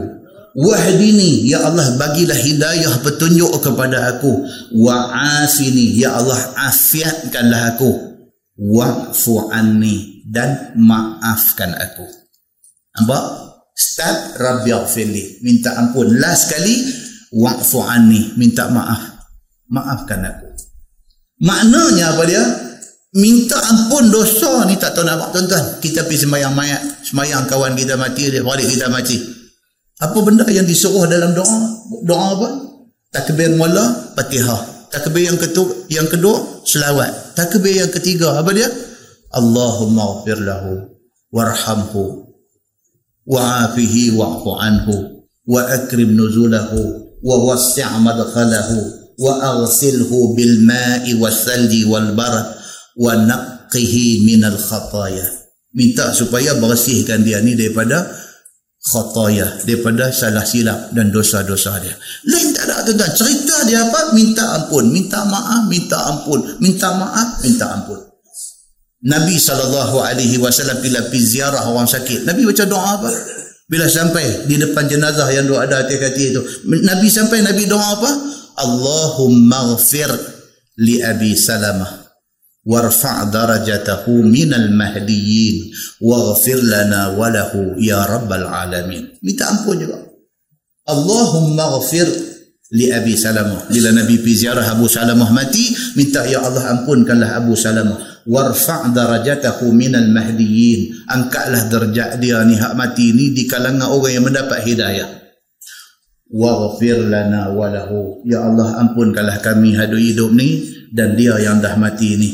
Ya rabbal alamin. Wahai tuhan semesta alam. Cerita dia apa? Minta ampun Maka mai dalam ayat kita duk baca ni Tuhan kata apa? No, di hari akhirat esok manusia ni memerlukan pengampunan Allah. Walaupun hari itu bukan hari untuk Allah bagi pengampunan. Tapi manusia ni bila dia mai susah nak lintas sirat tu, pum kata keluar di mulut dia. Dia kata Rabbana atmim lana nurana. Ya Allah bagilah sempurna ni cahaya kami ni waghfir lana dan ampunkanlah kami. Manusia tahu dah yang cahaya pergi jadi malam tak nampak jalan ni pasal apa? Pasal dosa banyak sangat. Nampak tuan-tuan? Muslimin dan muslimat yang dirahmati Allah sekalian. Maka berkata mereka itu yakni segala orang yang mukmin wahai Tuhan kami sempurnakanlah bagi kami nur kami dan ampunkanlah bagi kami akan segala dosa kami firman Allah innaka ala kulli syai'in qadir. Bahwasanya engkau ya Allah atas tiap-tiap suatu maha berkuasa. Benda ni semua atas kuasa Allah Subhanahu wa taala. Firman Allah ya ayyuhan nabi wahai nabi Muhammad jahidil kuffar wal munafiqin waghluz alaihim. Perangilah olehmu akan segala kafir dengan pedang. Dan segala munafik itu berhujah dengan lidah dan juga dalil dan hendaklah kasak olehmu atas mereka itu dengan perkataan. Itu dia perintah Allah. Perintah Allah kita dengan orang kafir ni apa dia? Jahidil kufar wal munafiqin. Berjihadlah lawan depa ni waghluz alaihim dan dengan depa ni modok tegah. Dengan kafir ni Allah Subhanahu wa taala kata waghluz alaihim dan hendaklah kamu tegah dengan depa. Tak boleh dengan mereka ni. Kalau kita terlampau pergi buat lembek tengkok, kita kena ikut mereka. Dalam bab yang menyentuh agama lebih-lebih lagi, ketegasan kena ada. Kita berkawan, pasal apa? Pasal Islam suruh berkawan. Inna ja'alnakum syu'uban wa qabaila lita'arafu. Kami jadikan hampa berpuak-puak berbangsa-bangsa macam-macam lita'arafu. Supaya hampa kena mengenai berkawan. Tak tu. Tapi hang jangan randuk mai agama kami. Di sana ada satu garisan yang kita bubuk. Jangan randuk mai ke garisan ini. Ini agama kami, ini keistimewaan agama kami. Jangan sekali-kali buat main-main dengan agama kami. Muslimin dan muslimat yang dirahmati Allah sekalian, maka Allah sebut jahilil kufar wal munafiqin waghluz alaihim. Perangilah olehmu akan segala kafir itu dengan pedang dan segala munafik itu berhujah dengan lidah dan menggunakan dalil dan hendaklah kasak olehmu. Atas mereka itu dengan perkataan kasak ni maksudnya apa? Tegas. Bila bercakap. Ha, ni hak selebih itu itu pendapat kawan yang karang kitab ni. Dia lebih lagi dia kata apa? Yang ni hendaklah kamu jerakah tengking orang kafir ni. Mudah-mudahan benar hati mereka itu beriman mereka itu seperti lidah mereka itu. Ha, hari ini dia tambah. Dia dia dia marah tunggu ni nampak gaya ni dia suruh jarkah tengking Islam tak suruh dulu tu dalam ayat lain Tuhan kata apa? Ud'u ila sabili rabbika bil hikmah wal mau'izatil hasanah wajadilhum billati hiya ahsan. Dia maklum tu Tuhan kata ud'u ila sabili rabbika bil hikmah. Kamu suruh depa kepada jalan Allah ni bil hikmah dengan cerdik dengan bijak secara pandai wal mau'izatil hasanah. Bawa contoh-contoh yang baik kepada mereka. Bawa contoh benda contoh yang baik untuk mereka tengok. Wajadilhum billati hiya ahsan. Dan berdebat berbahas berbincang dengan mereka dengan cara yang baik. Dia tak suruh bidu jaukah tak entu kalau kat mereka ni tak boleh. Pasal apa? Itu bukan dakwah namanya. Nah, muslimin dan muslimat yang dirahmati Allah sekalian. Firman Allah wa ma'wahum jahannam wa bi'sal masir dan tempat kembali mereka itu. Yang ni kafir munafik ini ialah neraka jahanam kalau sampai mati depa ni tetap dengan kafir depa kembali ke neraka jahanam dan itulah sejahat-jahat tempat kembali iaitu neraka. Kemudian dia mai pula perumpamaan Tuhan nak buat ini menarik. Tuhan nak abang kata dalam dunia ni dalam dunia ni kadang-kadang kita rasa macam tak kena. Tapi itu yang Tuhan buat Kan kita tengok, ish awak lah Tuhan pergi bagi mati dia ni anak baru umur 4 tahun. Eh, takkan Tuhan tak tahu kot? Kan? Ada tak ada kadang-kadang orang dia terlintas macam tu? Kan, ada satu kawan saya, dia bukan orang Islam. Duk sembang dengan dia, dia boleh lah cakap dia bukan orang Islam. Dia kata, duk bincang pasal perfect. Pasal kesempurnaan. Dia kata, mana ada benda perfect dalam dunia ni? Dia kata. Tak ada dengar dia nak pergi ke mana. Dia kata, Tuhan pun tak perfect. Eh? Ah, kawan tak ada lesen. Kan? Kita tak boleh cakap tu. Tapi dia cara tak ada lesen, dia boleh cakap. Dia kata, Tuhan pun tak perfect. Dia kata, saya kata, apa saya cakap macam tu? Dan dia kata, cuba tengok, dia kata, ini yang dua beranak main cacat lah, apa mata buta lah, otak jadi apa, mental retarded, apa, ni semua dia kata, ni semua Tuhan lah punya pasal, dia kata, eh, dia bingung tu. Dia kata kalau Tuhan perfect, dia kata kalau Tuhan sempurna, ni cakap orang tak saya ni. Dia kata kalau Tuhan sempurna, dia kata apa sih dia pergi buat ni cacat-cacat ni semua. Lebih buat bagi jadi orang buta apa-apa. Bukan kata kawan yang buta tu susah. Habis anak beranak dia semua susah nak jaga orang buta ni. Hidup buat orang bagi jadi gila apa ni semua. Pasal apa? Dia kata ni semua pasal Tuhan pun tak sempurna dia kata. Saya boleh ingat lagi patutlah angkat pihak. Kita tak boleh gagal apa tu. Pasal Allah dia buat apa pun dia ada hikmah di sebalik tu. Allah takdirkan satu keluarga dapat anak kurang upaya. Apa hikmah dia? hikmah dia Allah nak bagi pahala lebih kepada mak pak ni mak pak ni bila dapat anak macam tu dia pun tak pernah protes tak pernah marah Tuhan tak pernah, dia syukur pada Allah Alhamdulillah orang lain tak ada anak langsung aku ada anak Allah bagi yang ni ini amanah aku aku jaga dia sampai bercerai nyawa aku kalau aku mati dulu aku nak jaga dia maka itu hikmah Allah jadikan budak ni mak pak dia dapat ekstra pahala muslimin dan muslimat yang dirahmati Allah sekalian. Tengok apa benda pun daripada angle yang positif. Ada benda yang Allah buat dalam dunia kita tengok dia kata Allahu akbar sayang. Dia ni sayang pasal apa? Saya gak malak yang bini tu awak lah lelaki lagu tu. Dah ilah kita pula pergi kata lagu tu. Ni kita ni. Kita kata Allah sayang betul bini saya gak malak pergi dapat lelaki lagu tu awak lah. Dia kata Kawan seorang lagi pula kata tak boleh. Ni jodoh ajal maut ni semua Tuhan. Tak lah Tuhan pun patut padan. Dia Allahu Akbar. Contoh dia boleh bercakap lah betul. Dia kata Tuhan pun patut padan lah. Dia kata yang pergi bagi Allahu Akbar. Dia kata tapi aku tak mau kata lah. Tapi kata lah. Dia kata aku tak mau kata. Nampak manusia ni Allah bagi. Ni ayat nak main ni nak cerita yang tu lah. Nak cerita apa ni? Ayat yang berikut ni. Nak cerita apa? Nak cerita kata Nabi. Nabi Allah Nuh alaihi salam. Nabi Lut alaihi salam. Nabi. Bini jahat. Nabi Allah Nuh alaihi salam tu Nabi. Pergi dapat bini jahat. Bini tak beriman dengan dia. Nabi Lut alaihi salam. Nabi. Cukup hebat. Pergi dapat bini. Bini bukan sahaja tak beriman. Bahkan mengkhianati dia. Ini ayat yang main ni dia kata apa? Daraballahu masalan lilladzina kafaru.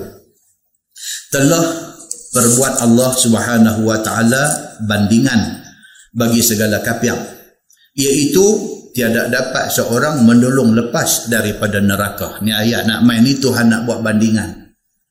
Nabi Lut, Nabi Nuh tu Nabi. Bini tak beriman, bini mati kafir. Boleh tak Nabi Nuh, Nabi Lut tolong bini dia? Tak boleh. Walaupun hang bini Nabi tapi hang tak beriman dengan apa yang Nabi bawa, Nabi tidak boleh tolong walau bini dia sekalipun. Dan dia bawa mai pula kisah terbalik pula hak lagi satu. Cerita apa pula? Cerita perempuan baik dia dapat laki jahat. Contohnya apa? Firaun. Firaun ni Masya Allah. Dia sampai ke tahap dia kata ana rabbukumul a'la. Aku Tuhan hamba. Dia suruh orang sembah dia dia pergi dapat bini nama apa? Asia. Asia ni beriman dengan Nabi Allah Musa alaihi salam. Nampak? Kalau orang tidak cukup iman, dia akan kata, dia kata Allah, dia kata yang Tuhan pun, dia kata bagilah Asia tu dekat Nuh, dia kata. Dia pergi kata lu tu. Dia kata yang bini Nuh ni bagi kafir orang melingkuk dua-dua sekali. Ayah, hang lagi pandai pada Tuhan dah. Ini Allah nak bagi tahu dekat kita. Dalam dunia ni memang Allah buat benda ni atas sebab-sebab yang Allah aja yang tahu. Kita tak tahu dan kita tidak ada hak pun untuk komplain benda ni. Maka mai ayat ni dia kata apa? Allah buat perumpamaan kepada orang-orang kafir. Imra'atan Nuh wa imra'atan Lut. Iaitu isteri Nabi Allah Nuh dan isteri Nabi Allah Lut alaihi salam. Sifat keduanya. Ni nak cerita ni bini Nabi Lut dengan bini, bini Nabi Nuh ni perangai macam mana? Dia kata kanata tahta abdaini min ibadina salihain. Dia kata adalah kedua itu yang ni kedua isteri Nabi Nuh dan Nabi Lut itu pada bawah dua hamba aku daripada segala hamba aku yang saleh keduanya.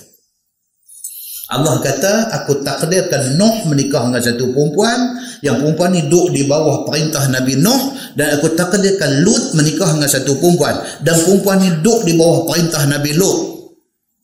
Dua-dua hamba aku Nuh dan Lut ni mereka ni min ibadina salihain. Mereka ni hamba aku yang saleh keduanya. Iaitu Nabi Nuh dan Nabi Lut. Fakhanatahuma. Maka khianat kedua perempuan itu akan kedua hamba aku itu. Tuhan kata aku pilih dia bagi jadi bini nabi. Patutnya hang mau syukur banyak-banyak. Oh hang tak syukur dapat suami seorang nabi hang khianati pula dia. Ini Tuhan kata kufur kedua isteri Nuh dan isteri Lut itu pada agama yang dibawa oleh suami mereka. Dan dia kata wahilah kata kepada kaum Nuh wahilah nama isteri Nabi Nuh. Dalam tafsir ada bawa nama ni tapi berbeza. Dalam Quran tak ada sebut. Kata isteri Nabi Nuh ni satu riwayat kata nama wahilah. Satu riwayat kata nama wafilah wahilah dengan wafilah ada dua riwayat tentang nama ni kata isteri Nabi Allah Nuh dia kata Nuh gila. Bini kata laki gila. Nak kata apa? Orang lebih lagi lah. Orang lebih lagi lah. Kan kita ni, kita ni cedera. Kalau orang kata kat kita cedera. Tapi kalau adik-beradik kata lagi cedera.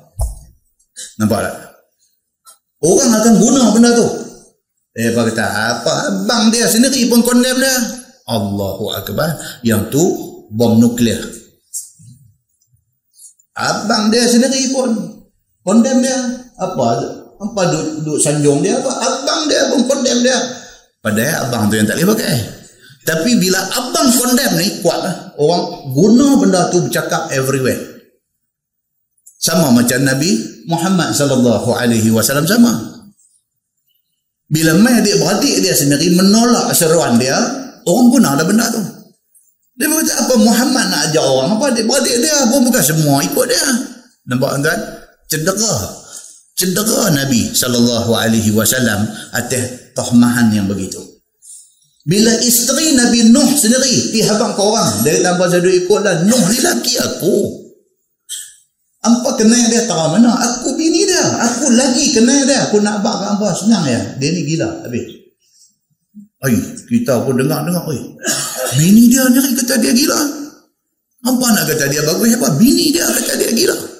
Ini penyakit ataupun sifat tak elok yang ada kepada isteri Nabi Allah Nuh alaihi salam. Dan wa'ilah ataupun isteri Nabi Lut tunjuk kepada kaumnya atas laki-laki jamuan yang datang pada Nabi Lut pada siang dengan isyarat asap dan pada malam dengan isyarat api. Ni pula dah isteri kepada Nabi Allah Lut alaihi salam. Nama dia Wa'ilah. Dia ni pula pi jadi apa? Pi jadi pembocor rahsia. Ingat balik apa cerita tentang Nabi Lut ni. Nabi Lut ni apa penyakit yang kena kepada kaum dia? Nabi Lut ni. Dia dah baca kisah tafsir panjang di masjid mana itu ni. Masjid Matang Bulu. Nabi Lut ni tuan-tuan, dia hidup satu zaman dengan Nabi Ibrahim. Kampung sebelah-sebelah. Nabi Ibrahim balik ni, Nabi Lut balik ni. Apabila Jibril disuruh oleh Allah mai terbalikkan kaum Nabi Lut ni, Jibril nak mai nak kalih bumi Nabi Lut ni singgah rumah Nabi Ibrahim dulu. Sehingga nak abang dua benda. Satu nak abang kata Ibrahim Hang dah tua dah, tak ada anak lagi. Ha ni Tuhan suruh abang, lepas ni bini hang nanti mengandung. Nabi Ibrahim dengar-dengar, apa dia? Bini nanti mengandung, hang akan dapat anak laki-laki dan anak hang akan jadi Nabi.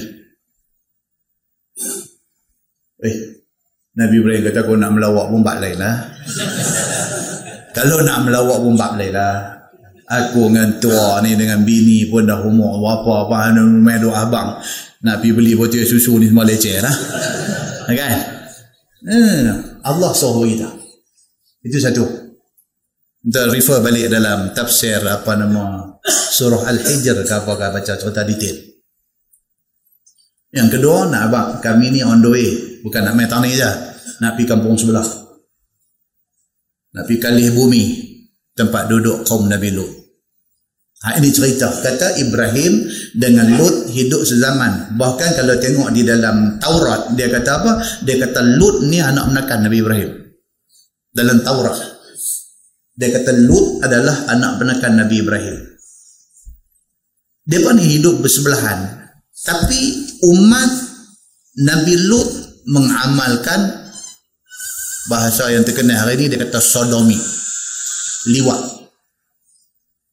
Dia tak boleh dia tak boleh tengok orang lelaki itu apa nama dalam Quran kata atatuna dzukran minal alamin wa tadharuna ma khalaqa lakum rabbukum min azwajikum bal antum qaumun adun Tuhan sebut ni adakah hampa ni Tuhan kata dekat kaum Nabi Lut adakah hampa ni nak mendatangi orang lelaki-lelaki Hampa ni laki-laki. Adakah hampa nak mendatangi orang laki-laki? وَتَذَرُونَ مَا خَلَقَ لَكُمْ رَبُّكُمْ مِنْ أَزْوَاجِكُمْ Hampa nak tolak ke tepi isteri yang Allah bagi jadi kat hampa. Bini duk ada tapi duk ligan jantan. Adakah hampa nak jadi macam tu? Bal antum qaumun adun. Tuhan kata tapi nama kata hampa ni manusia jenis melampau batas. Hak halal duk ada nak pergi cari hak haram. Ni nama kata manusia ni kaumun adun, kaum yang melampau batas. Kalau dalam bahasa kesihatan ni dia kata geng yang mengamalkan sodomi, liwat ini dia kata orang yang mengalami masalah mental disorder. Dia kata otak gelong. Gila. Mental disorder.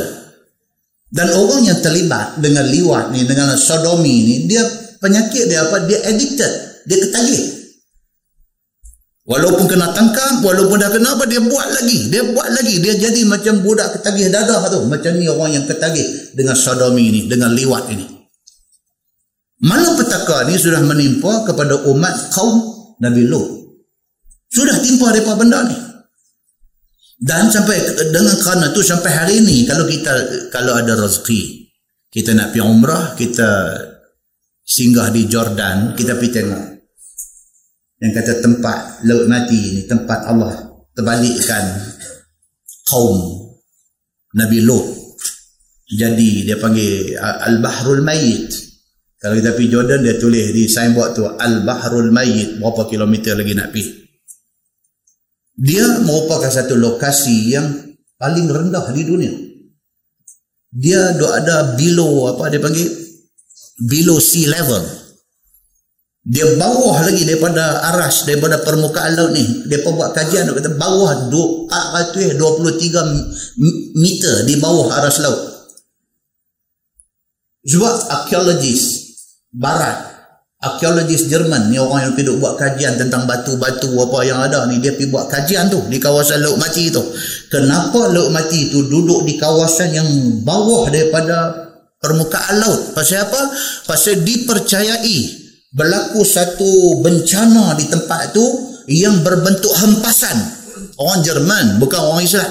Tapi dia arkeologis. Ahli kaji batu ni. Dia kata kawasan tu pergi jadi kawasan yang paling rendah di muka bumi ni. Pasal apa? pasal benda tu terbentuk. Dia kata hasil daripada satu hampuk berat. Terbenam pergi jadi bawah daripada permukaan laut. Ni kajian orang putih. Dan kajian itu bertemu cerita dia dengan cerita Al-Quran. Sampai hari ni kalau kita pergi di Mati itu, dia dua tebing lah. Tebing balik timur ni, tebing Jordan. Tebing balik barat ni, tebing Israel. Dia panggil West Bank, tebing barat. itu tu semua tebing laut mati arah apa nama ke barat daya ha? utara selatan timur barat balik ni tenggara balik ni barat daya. Arah ke barat daya ni ke sebelah Israel ni sampai hari ni ada lagi dia panggil dia panggil Mount Sodom. Sampai hari ni. Untuk balik saya lagi buka apa Google Map pergi cari Mount Sodom. Dia ada sebelah laut mati. Dikekalkan lagi. Dalam dalam bahasa agama disebut sebagai sadum. Sadum negara sadum. Sadum ni negara apa, apa dia, dia dia dia panggil sebagai city city of the sinner. City of the sinner ni maksud bandar orang yang berdosa. Dia panggil bukit tu gunung tu sebagai Mount Sodom. Sadum. Daripada asal perkataan yang jadi sodomi liwat ni. Tak benda tu berlaku sungguh. Quran cerita dan kajian hari ni pula menunjukkan kesahihan cerita Quran itu. Dan pihak apa nama natural apa di di Israel ni pihak alam sekitar apa kalau kita nak kata hari ni tapi mereka buat kajian tentang Jabal Sadum ni, tentang Mount Sodom ni yang masih ada di sebelah Israel ni. Bukit Sadum ini membesar. Dia terbentuk, bukit itu terbentuk daripada garam yang ni di laut mati ini. Dia terbentuk, dia makin besar. Dia pun buat kajian tentang Jabal Sadum ni, tentang Mount Sodom ni. Dia dia kadar membesar dia tu, setahun dia naik 3.5 mm. Setahun 3.5 mm, kecil ya. Tapi ratus ribu tahun dah, benda tu dah jadi satu bukit besar. Allah Subhanahu Wa Taala saja mengekalkan benda tu sebagai nak beritahu dekat kita betapa dahsyatnya ni cerita tentang orang yang mengamalkan dosa liwat ini. Muslimin dan muslimat yang dirahmati Allah sekalian. Quran kalau tuan-tuan tengok surah Al-A'raf dan surah Asy-Syu'ara, dalam surah Al-Ankabut, dalam surah Az-Zariyat, dalam surah Al-Hijr, dalam surah Al-Qamar cerita tentang kaum Lut dan juga amalan liwat mereka ni cerita ni tak habis-habis. Dan akhirnya apa jadi kepada kaum Nabi Lut ni? Tuhan kata fa akhadat humus sayha musyriqin dan kami mengambil tindakan kepada kaum Nabi Lut yang mengamalkan liwat ini kami datangkan kepada mereka azab dalam bentuk sayha sayha ni maksudnya jerkah Jibril Jibril mai dia jerkah dulu sebelum dia terap tu. Jerkah tu azab. Mati dah orang. Dengar jerkah Jibril tu mati dah dan sebahagian lagi mati di terap dan benda tu berlaku musyrikin. Kalau tuan-tuan buka dalam surah Al-Hijr ayat 73 sampai 75 dia cerita benda ni. Azab itu berlaku musyrikin. Ketika syuruk. Kan kita ada tengok aja apa ni waktu semayang ni dia ada waktu syuruk. Syuruk ni maksud dia apa? Matahari tengah naik. Syuruk. Sebelum waktu duha dia panggil waktu syuruk. Waktu tak boleh semayang. Waktu haram semayang. Nabi Lut alaihi salam Tuhan suruh keluar. Habis-habis subuh time nak masuk subuh keluar. Duk keluar duk berjalan pergi tu boom bunyi di belakang ni. Kena dah kena pada waktu syuruk. Allah sebut dalam Quran fa akhadhathum musayhatu musyriqin. Dan kami ambil tindakan azab depa dengan sayhah dengan jerkah Jibril pada waktu syuruk. Faja'alna 'aliyaha safilaha. Kami jadikan bumi itu hak bawah naik ke atas, atas turun ke bawah. Kami terap depa ni semua sekali. Wa amtarna 'alaihim hijaratan min sijil. Tidak cukup dengan itu. Kami hujani mereka dengan batu yang dibakar di neraka sijil.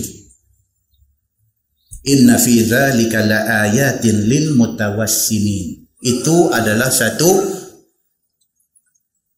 teladan kepada orang yang mau mengambil teladan. Tuhan kata. Walaupun begitu Allah buat sampai hari ini ada lagi amalan liwat ni. Ada lagi.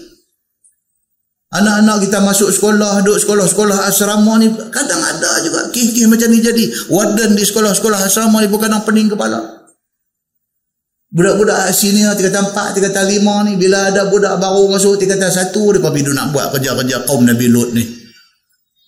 Ha? Kalau hampir repot kat cikgu, dia ragging. Ada dalam kehidupan budak ni lari pergi habak juga. Takut pergi habak juga kat cikgu. Bila habak kat cikgu, wadah pening kepala. Benda ni doa dari. Nabi kata apa? Nabi kata, Inna akhwafa ma akhafu ala ummati amalu qawmi lut. Nabi SAW kata, sesungguhnya benda aku paling takut jadi kepada umat aku, ialah amalan kaum Nabi Lut. Aku takut benda ni. Pasal apa? Pasal benda ni, bila kena, dia addicted. Dia ketagih. Dia tak boleh nak stop muslimin dan muslimat yang dirahmati Allah sekalian. Tiba-tiba isteri dia, isteri Nabi Allah Lut alaihi salam, dia pula pergi jadi orang jahat dalam rumah Nabi Lut. Bila mai saja tetamu yang merupakan malaikat yang mai rumah Nabi Ibrahim, lepas tu mai di rumah Nabi Lut, nak abang kata Lut, esok subuh hang keluar. Pasal apa? Perintah Allah sudah mai, kami nak buat kerja kami. Nabi Lut kata, hampa ni siapa? Pasal apa? Pasal bila dihidangkan kambing, kambing panggang, dia aku tak mau makan. Dia kata ni awak tak mau makan pasal apa? Tak suka kambing ke? Kalau mau hak lain pun nak pergi cari pelanduk ke apa? Bukan masalah pelanduk, bukan masalah kambing. Masalahnya kami malaikat. Kami tak makan, tak minum. Allahu Akbar. Ni malaikat ni. Malaikat. Kami main ni atas tugas. Kami main ni, kalau kata Allah ni boleh claim mileage lah. Main atas tugas. Kami main ni atas tugas ni. Kami bukan main makan angin, bukan bercuti ni. Main atas tugas. Kami dah singgah tempat Nabi Ibrahim. Ni main sini nak abang. Kata esok, subuh, mau duduk jalan. Pasal kami nak buat kerja esok. Esok kami punya kerja di sini. Nak buat apa? Kami nak terak bumi ni. Lepas itu, Allah akan turunkan hujan batu kerikil yang dibakar di neraka. Dalam surah lain cerita pula, batu tu, tiap-tiap biji batu yang digugurkan ke atas kaum Nabi Lut itu, ditulis dah nama siapa nak kena. Kita buka dalam Quran. Ini cerita Quran, bukan cerita hadis. Kalau cerita hadis, tuan-tuan boleh tanya, Ustaz, sahih ke hadis tu? Dan ini cerita Quran cerita. Batu yang nak dihujankan ke atas kepala mereka ni, batu yang dah tulis nama dah. Nama anak kena ni siapa? Tulis dah di batu tu. Dan batu tu memang pergi cari dia ni. Tuan-tuan, dengan Allah subhanahu wa ta'ala, jangan main-main. Itu aja. Nak apa? muslimin dan muslimat yang dirahmati Allah sekalian. So isteri Nabi Allah Nuh alaihi salam dia kata Nabi Nuh gila. Manakala isteri Nabi Allah Lut alaihi salam pula dia yang membocorkan rahsia. Bila ada orang lelaki mai di rumah Nabi Lut, dia akan beritahu kepada orang kampung. Kalau siang dia akan cucuh bagi naik asap. Dia tengok asap, okey. Rumah Nabi Lut ada tetamu lelaki, dia pun gosok-gosok gigi pergi. Kalau malam dia bakar api pergi menyala. Dia tengok oh okey api ni tanda kata Nabi Lut ada tetamu. Dia pas serbu pi. Dia lengkong rumah Nabi Lut sampai Nabi Lut keluar kata kat dia tolong bagi muka dekat aku. Yang main ni tetamu aku. Jangan pada buat apa kat dia ni. Punya teruk kemaruk ambil lagu tu. Ni tetamu main dalam rumah Nabi Lut ni. Ni main duk lengkong rumah duk ndak tengok ni. Jantan sama jantan ni dia syok sampai lagu tu. Billah. Dan benda ni diceritakan di dalam Al-Quran. Kejadian yang berlaku ni. Baik dan suka kaumnya yakni kaum Nabi Lut. Maksudnya syok kaum Nabi Lut ni dengan mereka itu. Dengan tetamu hamai ni depa meniti elok dia masyuk sama-sama laki-laki. Falam yughniya anhuma min Allahi syai'a wa qila dukhulan nar ma'ad dakhilin. Maka tiada mengaya, yakni tak memberi faedah, tiada boleh menolong kedua nabi itu akan kedua isteri mereka itu lepas daripada azab Allah. Tak payah. Oleh kerana aku nabi, hang bini aku tapi hang tak ikut agama aku, isu akhirat aku tak boleh tolong hang. Itu dia nak ceritanya. Kemudian dia kata, firman Allah wa daraballahu mathala lillazina amanu. Dan telah buat contoh oleh Allah akan bandingan segala orang yang beriman dengan rasulnya. Tiada mudarat akan dia oleh isterinya akan suaminya yang kafir itu. Tu dia. Ni pula cerita sebaliknya. Laki kafir bini beriman. Bini tak boleh tolong laki dia di hari akhirat esok cerita apa? Iaitu cerita imra'ata fir'aun. Isteri kepada fir'aun raja mesir yang bernama Asiyah binti Mazahim. Nama isteri dia. Asiyah binti Mazahim. Asyah beriman dengan Nabi Musa. Yakni tak kala beriman ahli sihir Fir'aun. Ahli sihir Fir'aun Fir'aun kita dah cerita dia duk bela ahli sihir.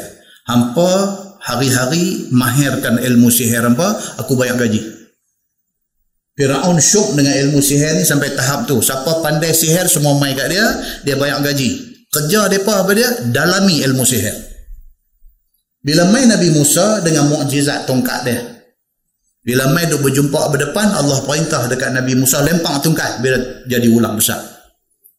Ahli-ahli sihir ni apa duk ada di tangan tali ke apa ke baling semua jadi ulang. Akhirnya ulang yang daripada tungkat Nabi Musa maka Nabi ulang ahli sihir ni. Ahli sihir kata apa? Oi kalau macam tu Musa hang bukan ahli sihir. Dia kata hang ni satu kuasa mai daripada Allah. Tuhan sekalian alam. Sebahagian daripada ahli sihir beriman pada masa itulah Asia isteri Firaun beriman. Bila dia tengok-tengok dia kata kalau ahli sihir pun mengaku kata Musa ini nabi maka aku memilih untuk nak beriman dengan Musa. Ini cerita Asia mula beriman dia kata. Maka dengan kerana berimannya Asia itu diazab oleh Firaun akan Asia itu dengan telentang dan dipaku dua tangannya dan dua kakinya. Itu dia. Walaupun hang bini aku, dia kata tapi hang lawan aku. Ya. Ang jangan duk ingat kata aku sayang sangat ke hang apa semua. Ang kerana hang bantah aku, aku akan kenakan hukuman pada hang. Aku cari bini lain. Tak ada masalah. Ya. Ni Fir'aun ni. Apa dia buat dengan Asia? Isteri dia ni. Apa dia buat? Dia paku tangan dengan kaki isteri dia ni. Dan ditaruh batu kisap gandum di atas dada isterinya. Dia buat lagu tu. Apabila tiada orang datang, maka malaikat datang menaungi akan Asia daripada panas matahari. Allah hantar mai. Malaikat mai bagi teduh hasiah ni. Macam mana Bilal kena jemuk tengah panas buh batu atas dada. Macam itulah hasiah isteri Fir'aun kena. Malaikat mai bagi naung, bagi teduh hasiah ni. Izqalat, Quran kata. Dan ingatlah ketika diazab Asyah ini berdoa Asyah kepada Allah.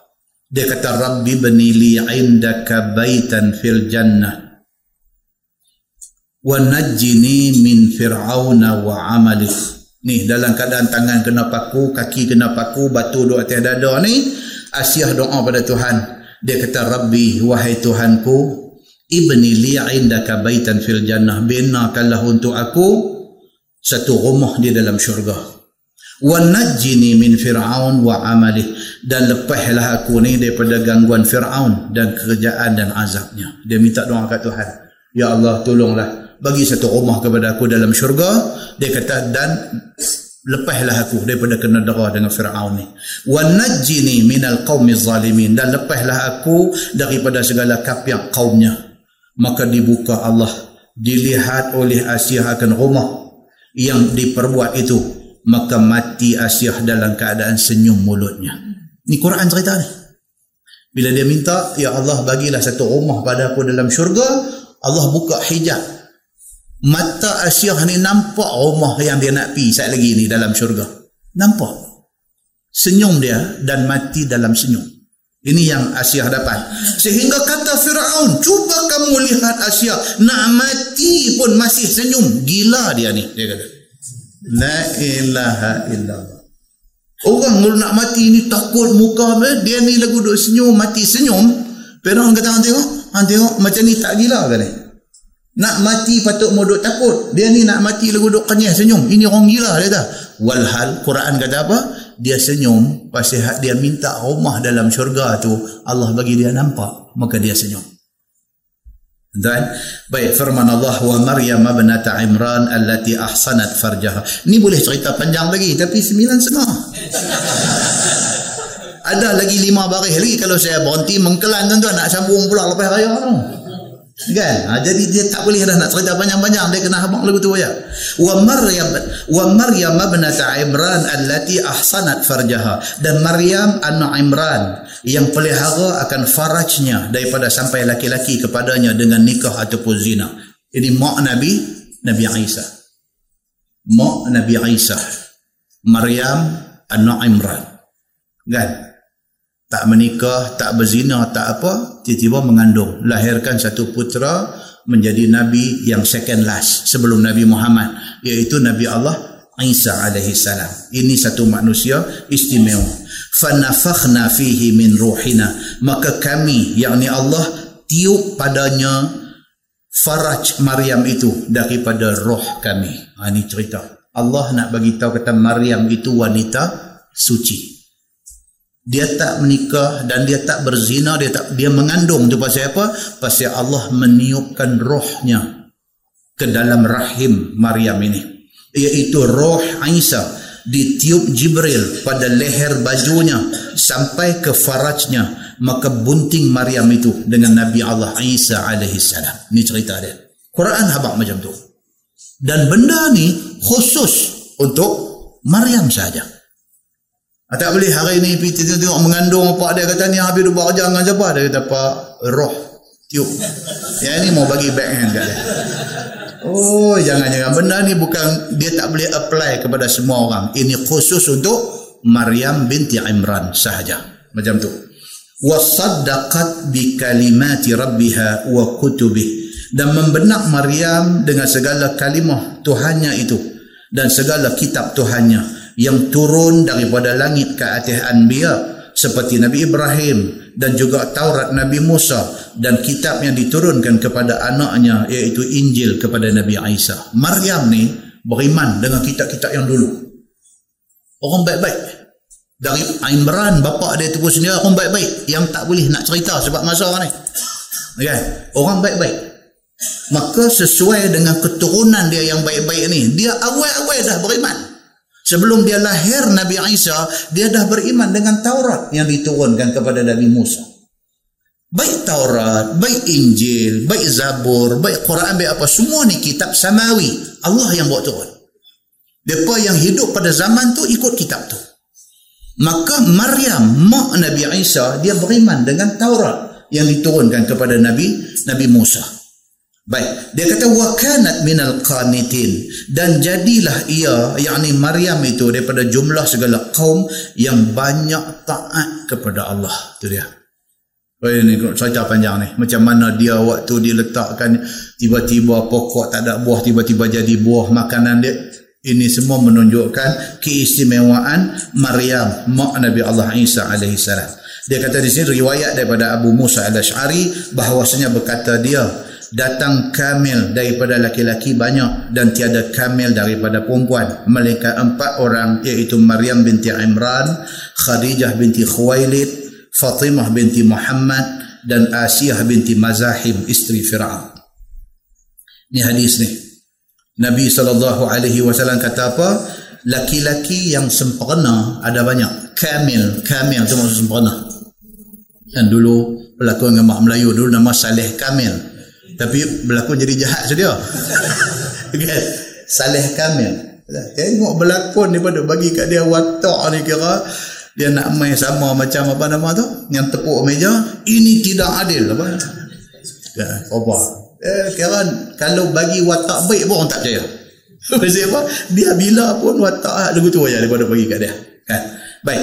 Jadi kamil maksud sempurna. Dalam hadis ni Nabi kata apa? Laki-laki yang kamil, yang sempurna ni ada ramai. Kalau nak tunjuk contoh laki-laki yang sempurna ada ramai. Tetapi dia kata apa? Nak cari perempuan yang sempurna tidak banyak. Perempuan nak cari sempurna tidak banyak kecuali siapa dia? Yang sempurna ini ialah Maryam binti Imran. Satu. Yang kedua Khadijah binti Khuwailid. Dua. Yang ketiga Fatimah binti Muhammad. Fatimah binti Muhammad. Dan yang keempat Asiyah binti Mazahim isteri Firaun. Ini empat contoh wanita yang dianggap sempurna di dalam hadis Nabi sallallahu alaihi wasallam. Baik sabda Nabi sallallahu alaihi wasallam pada ketika Khadijah nak mati. Nabi kata dekat Khadijah waktu Khadijah nak mati ni. Tuan-tuan kita kena ingat balik Khadijah ni selama dia hidup Nabi tak menikah lain itulah satu-satunya isteri Nabi. Wafat dia lah baru Nabi menikah lain menikah lain dah pun Nabi tak boleh lupa Khadijah ni. Cerita panjang yang tu cerita panjang. Macam mana Nabi ni tak boleh lupa Khadijah dan kebaikan Khadijah dan jasa Khadijah dan segala-galanya yang Khadijah buat. Nabi tak boleh lupa. Maka padanlah Khadijah ni dianggap sebagai perempuan yang sempurna begitu. Baik. Jadi ketika Khadijah nak mati ni Nabi kata dekat Khadijah apabila engkau mati bertemu dengan madu-madu engkau sampaikan salam aku kepada mereka. Khadijah terkejut. Eh jadi saya ni bukan bini pertama lah. Nak ada lagi madu sebelum ni. Macam tu ceritanya. Pasal Nabi sebut. Nabi kata ni kalau apa-apa jadi kalau hang jumpa dengan madu-madu aku sampaikan salam aku kepada mereka. Maka sembah Khadijah adakah Rasulullah sudah berkahwin dahulu daripada hamba? Oh dia kata jadi sebelum ni ada dah lah. Sabda Nabi wasallam tidak akan tetapi Allah kahwinkan aku dengan Maryam bin Imran binti Imran, Asiyah binti Mazahim dan juga Kalsum saudara Nabi Musa. Ini. Ini satu riwayat yang saya duduk teris tak jumpa hadis dia. Tak jumpa. Saya cuba nak cari ni dia dia takhrij hadis ni daripada mana tidak jumpa. Jadi baca saja habis tentu sudah. Dia hadis pun macam-macam. Cerita hadis pun macam-macam. Ya, jadi yang ni saya cuba cari di mana asal usul hadis ini setakat yang saya cek tidak jumpa. Wallahu a'lam. Kemudian kalau jumpa saya beritahu balik. Nah, wallahu a'lam. Lepas ini insya-Allah kita akan masuk surah Al-Mulk Makkiyah. Surah Al-Mulk Makkiyah. Surah Al-Mulk Makkiyah ini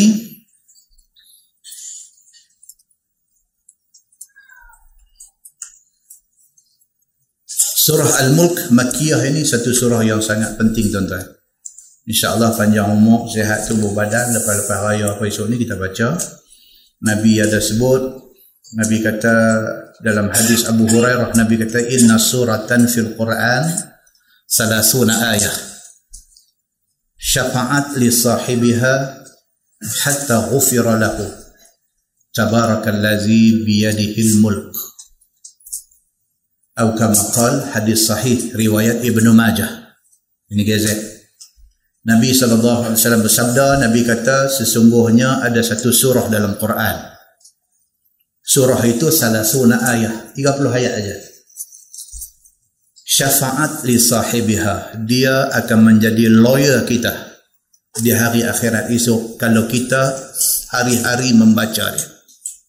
Syafaat maksudnya bagi pertolongan.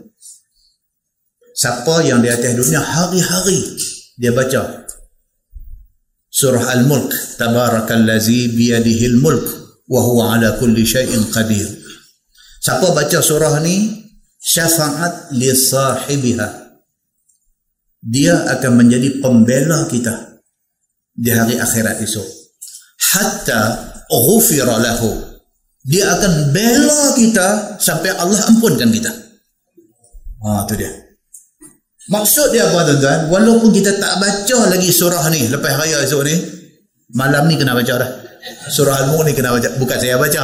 Tuan-tuan, saya sendiri kita balik. Jangan tinggal. Tiap-tiap hari kena baca. Pasal apa? Pasal sangat kuat hadis ini. Pasal apa? Pasal Nabi kata, Inna suratan fil Quran salasuna ayat. Dan Quran ini ada satu surah 30 ayat saja syafaat li sahibiha. Dia menjadi pembela kepada orang yang membacanya hatta ghufiralah. Dia akan bela kita sampai kita diampunkan dosa oleh Allah. Tabarakallazi biyadihil mulk. Surah itu ialah Tabarakallazi biyadihil mulk. Dan menjadi amalan Nabi, Nabi baca dua surah sebelum tidur. Apa dia? Alif lam alif lam mim tanzil. Surah as-sajdah. Dan juga tabarakallazi bi yadihi al-mulk surah al-mulk. Nabi sehingga kan dalam hadis dia kata apa dia kata kana rasulullah sallallahu alaihi wasallam la yanamu hatta yaqra alif lam tanzil as-sajdah wa tabarakallazi bi yadihi al-mulk nabi tidak akan tidur melainkan setelah nabi baca doa ini surah As-Sajdah dan surah Al-Mulk. Baru Nabi tidur. Pasal apa? Sangat besar peranan dia. Dan esok insya-Allah sebelum kita baca surah ni, mukadimah kita akan baca satu hadis cerita tentang sahabat yang duduk berkemah di satu kawasan yang depa tak tahu kata itu kawasan kubur. Depa berkemah di situ. Depa tak tahu kata tempat depa berkemah itu perkuburan. tiba-tiba dia dengar satu suara yang akan didengar lepas raya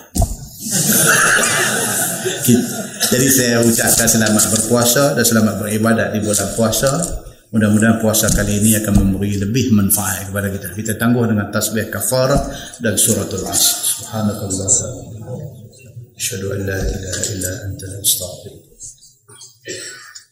Bismillahirrahmanirrahim. Inna insana إلا الذين آمنوا بالصالحات وتواصوا بالحق